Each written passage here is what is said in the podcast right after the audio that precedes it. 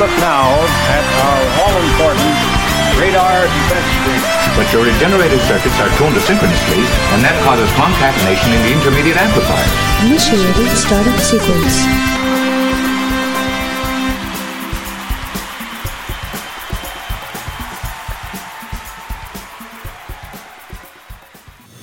Everybody. Welcome back to the English Department Roundtable podcast here at Bishop O'Connell High School. I'm Mr. Meehan with you here as always, and this week we are talking about teamwork in a collaborative kind of way. Uh, to do it, I have some of my team members here uh, from the English department. Uh, our English department here, I gotta say, is like my favorite team of people. I was so excited when I had my, I told the guys, like, can we put a podcast together and get the band back together? We've had all summer to be by ourselves. Now we have all the brains back in the room. I'm super excited to, uh, to be just learning with people who are, who are bright that I can learn more from.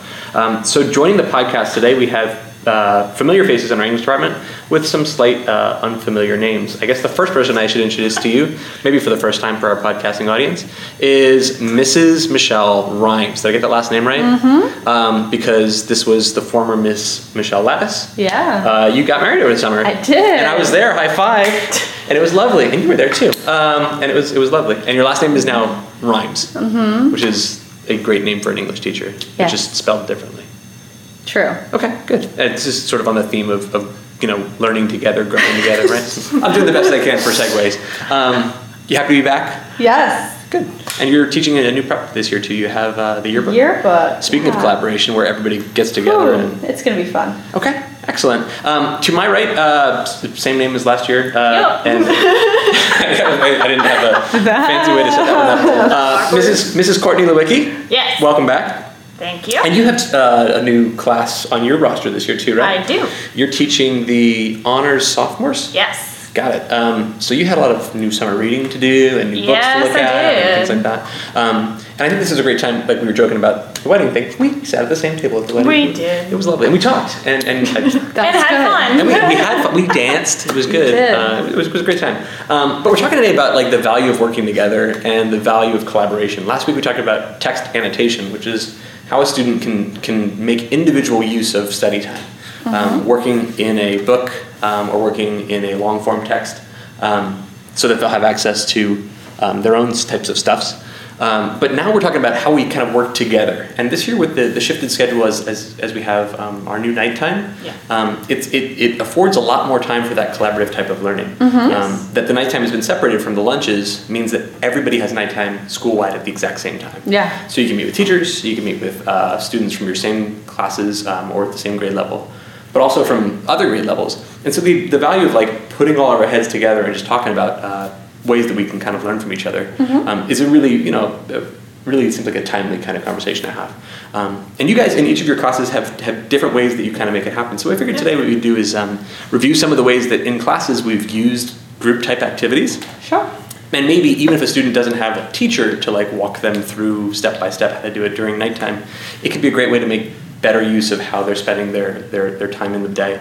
So that they, again, it's it more hands make less work for any one person if we, if we work together in collaboration. Exactly. Because our podcast, right? This is a chance we, we kind of talk and we learn from each other. Um, so this is our first example of that. Um, are there other things that you've used in your classes, um, maybe as a teacher, or you've seen that your students really dig um, when it comes to team type activities or collaboration stuffs?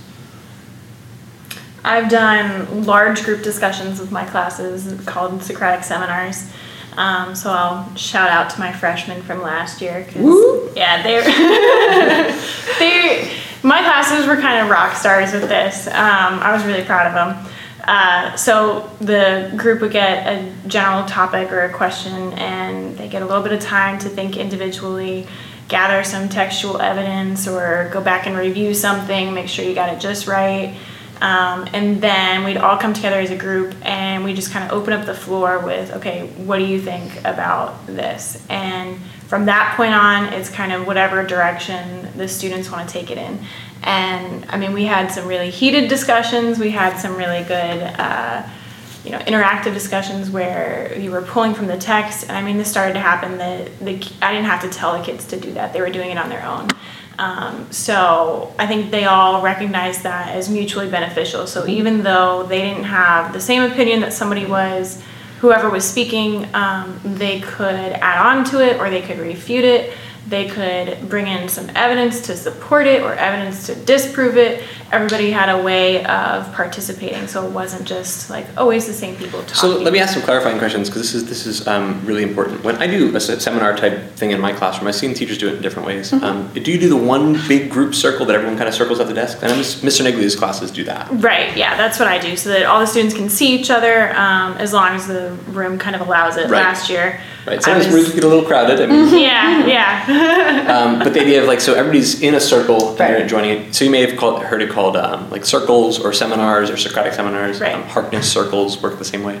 Um, do you have any pro tips on how if a student is like trying to replicate that same process in a group of two or three of their friends, that without a teacher to sort of guide that conversation, what what type of things did why does that succeed in the classroom, right? So that they can do the same kind of things um, together. right.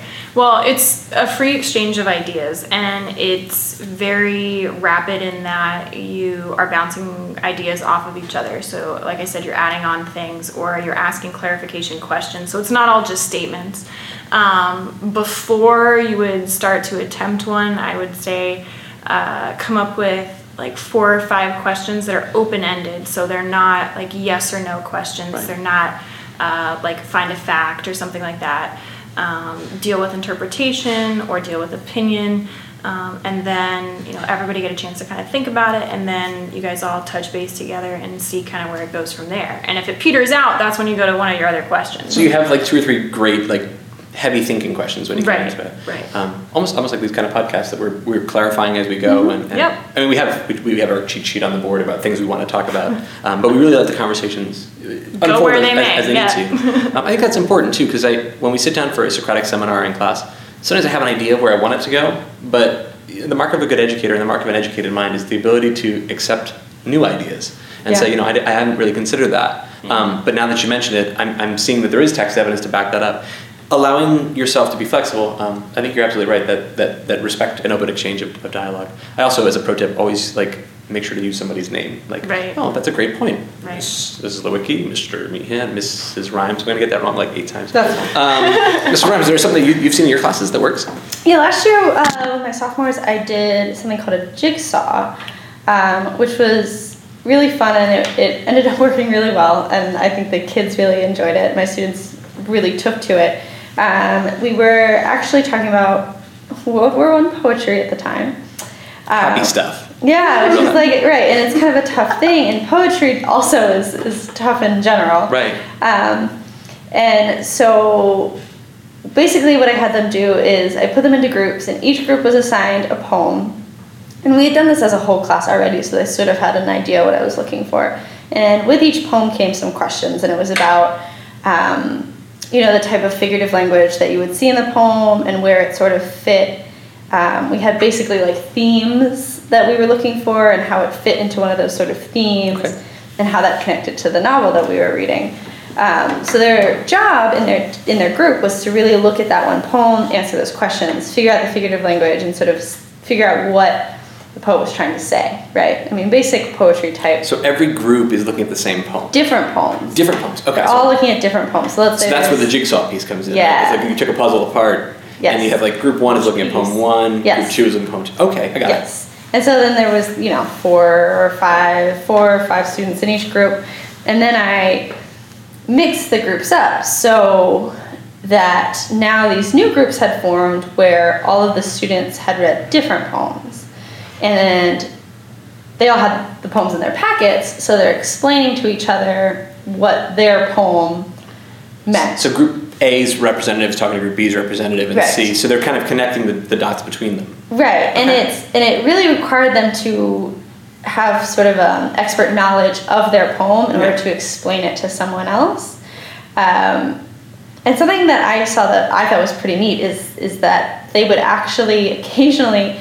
Uh, I noticed they would sort of run back to one of their group members to double check, right? Like, this is what we said, right? Like, we agreed that this is what was happening Right, in this right. poem, which I thought was great because they were so uh, invested Yeah. in their own work that they didn't want to tell someone the wrong thing. And let me let me let me ask that question as a clarifying item. Um, you said you know that they're almost like proud to. Yeah. I mean, look, it, it feels great to be a person with the answers. Exactly. Um, do you find that like as teachers, and we've been at this thing like together for many years, um, the the teaching of stuffs. Do you find that when you teach it, you get better at learning it? Yes. Yeah. Like, that was an affirmative on, on both. Yeah. What do you? Yeah. I mean, how do you think that kind of plays out in a in a, in a jigsaw type or a student setting, where like you're being armed as like a, a designated like deputy or expert of the text? Well, it it forces you after having digested the information, you've listened to it or you've worked with it, um, to then be able to adjust the language. You have to put it in your own words, Mm-hmm. and then you know you're talking to another person. So God forbid they ask you a question. Right. You That's what I have to be able. say. You have to be able to follow up. Right. So it's not just like oh this is what this means.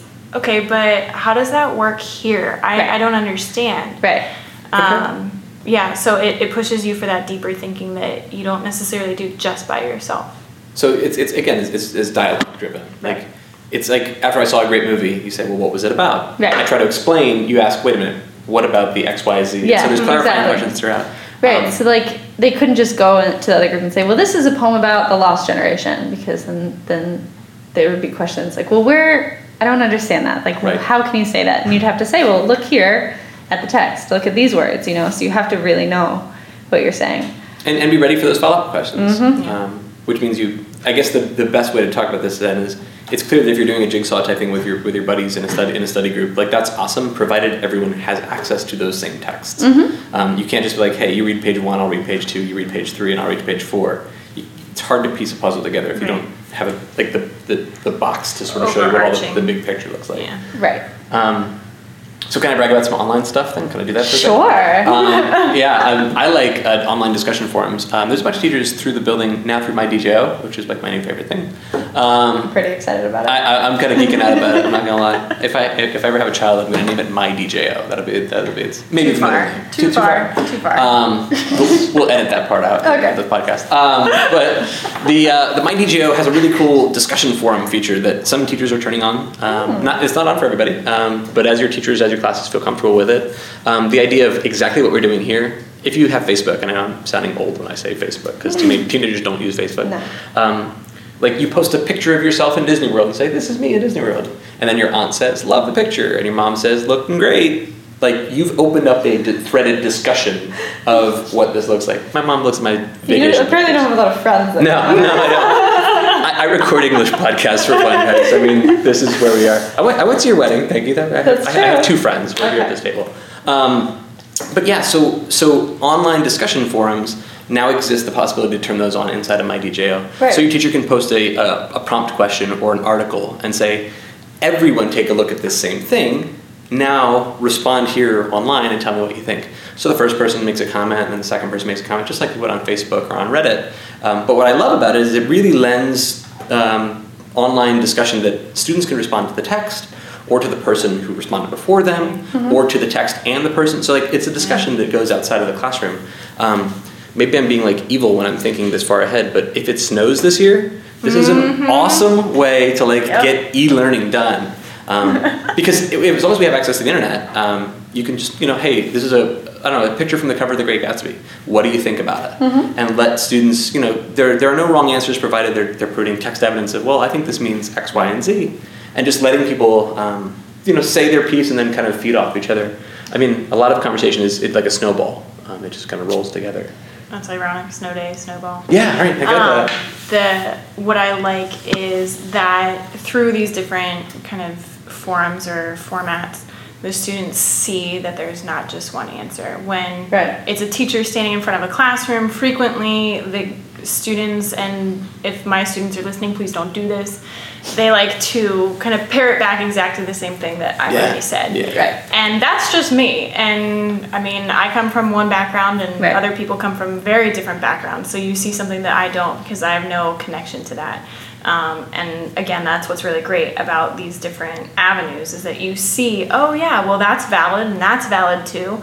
Um, and then you know, students will probably come to a crisis point where they're like, I don't know what to think anymore. And Right. That's where we can help you. Right. but But I think that I mean, like, and we can talk about this as, as a Catholic school. Like, there are right answers, and we're not afraid of right answers. Right. Um, at the same time, I think as a 21st century school, we are aware that um, trends in education have moved to a way that it's about finding text evidence to support specific Right. claims instead of multiple choice style questions about there was only one right answer when you read this book. This book was Right. always about X. Right. Um, and I think that while we're not ceding to like full on relativism, well, everything means everything. There's a range of acceptable answers. Yes. Um, Right. And we're very proud as English teachers. Like that's interesting that you think that. Can you point to text Can evidence to that up? support that Yeah. claim? Right. And everything we've kind of discussed here really says, look, if you read uh, The Great Gatsby and thought it was about unicorns and zombies, I didn't get that out of it. But if you can find me text Yeah, evidence to support that see claim, those unicorns um, and zombies? I think that's a big. It, it goes back to what we talked about last week on the podcast. Is like, well, if you have text evidence that you've annotated, you've highlighted, Right. Mm-hmm. certain threads will emerge, um, and that's why teachers always are kind of pushing those same two or three key points for each book because they come up. Mm-hmm. Um, so, what, what would you say to a, a student who says, "Well, what if we pursue the wrong avenue?" Because I think you're looking at um, like guided questions or like group analysis type questions where Right. they're like a suggested interpretation. Right. Um, like, what do you do if you're like barking up the total wrong tree as, as a group of students? Like, you go into it and you just didn't get out of it what maybe either the class or the teacher thought. Um, what would you say to a student who kind of says, "Look, I did this group thing, I did this jigsaw thing, I did this forum thing, I didn't get that." Um, what is a way kind of back towards like familiar waters for them? Because it can be overwhelming to, to to think that you had overwhelming freedom and find out you're totally like in the wrong.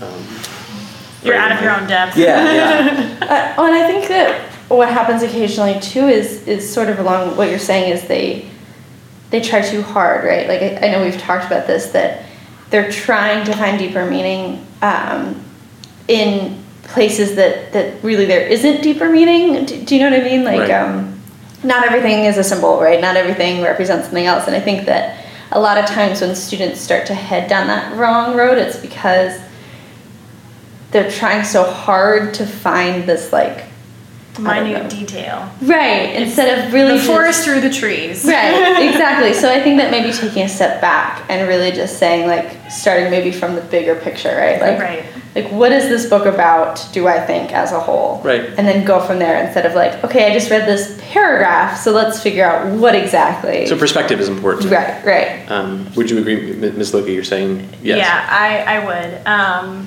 I this probably came up with shout out to the AP senior class, uh, third period, Mrs. Cerniglia. Why am I whooping today? I i don't know. don't know I really don't have any friends, guys. So uh, I did this uh, jigsaw exercise with with them, um, and they did have some suggested interpretations based on the questions they were given, and they were very good. I I told them, you know, do your answers first, and then once you've finished all that, go back and look at these suggested interpretations. And the emphasis is on suggested. Right. It's not like this is the way, Right. the only way. Right. Um, and I told them to kind of reflect back onto, you know, could my interpretation stand up next to this one? Mm-hmm. Does this one shed light on some information that I found? Sure. What could I add? What do I need to go back and revisit? So if you kind of head down the wrong path and again you're you're stuck with the forest within the trees, you're you can't see it. Right. Um, kind of take a step back, maybe take a break. Yeah. Uh, talk to somebody else, talk to a teacher, whatever. Um, but yeah, go back to that, keep it in perspective. Perspective is big. I think um, I was reading a book. I it's called the Checklist Manifesto. Very exciting about about how to make checklists. This is what I do, guys. Um, Page and turner. yeah, right. It's, it's very exciting. Oh man, it's about how to make a checklist. Um, and uh, one of the, the the things in there, I think it mentioned. Um, it's a brilliant book. I, I- I should do a whole podcast on that one. i Um, really feel like i should mention now that you both bought me a teaching book as for, my for your, wedding gift welcome. It's a really good book. It's a really good book. Um, it's the gift that keeps For on giving. another time. It's a gift that keeps on giving. Um, yeah, yeah, I'm on that fan club. Um, but the uh, the checklist book talked about um, starting what you know and the importance of starting with, with what you know. Um, that you confirm the things that are without a doubt. At least you have them at the ready. And it talks about the uh, the TV show Band of Brothers, the the miniseries that was on HBO many years ago.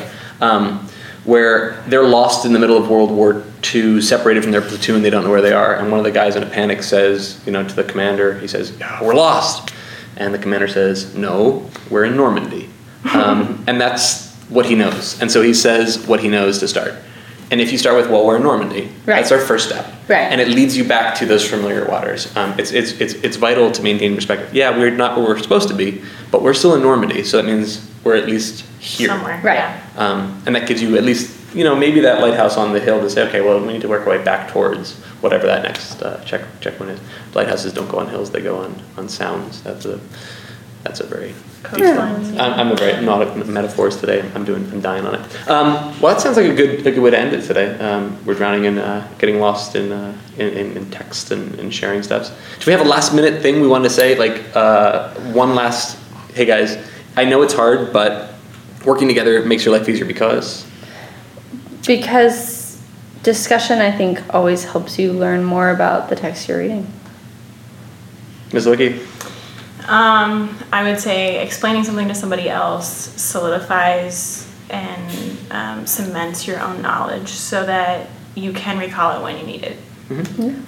And I would say, like, don't feel afraid to feel stupid in front of people who are smart, um, because that's I how we feel get that way every day. I mean, I, I, like, I sound like a goof sometimes, and I think that's okay. Um, that that confidence in yourself to say, hey, look, I don't know, but at least I know that I don't know, and I can start with that. Yeah. That, that's very powerful. Yeah, Um, always, especially as a student. Especially as a student. Yeah. Never be afraid to ask. because because you get bar- you get you get smarter by hanging out with people who ask you to a- force yourself to, to ask those smarter questions. Yeah. Um, killer. Well, thank you guys. Um, if you guys uh, have questions for us, uh, please uh, feel free to shoot an email to the department or email uh, me personally. Tweet at me. I'm at meehandjo. Um, and we'll be back with a new podcast next week. Ladies, thank you for your time again this week. Enjoy that teacher book, which is really, really good. Um, and we'll come up with more stuff. Uh, we'll see you guys back here next week. Thanks again.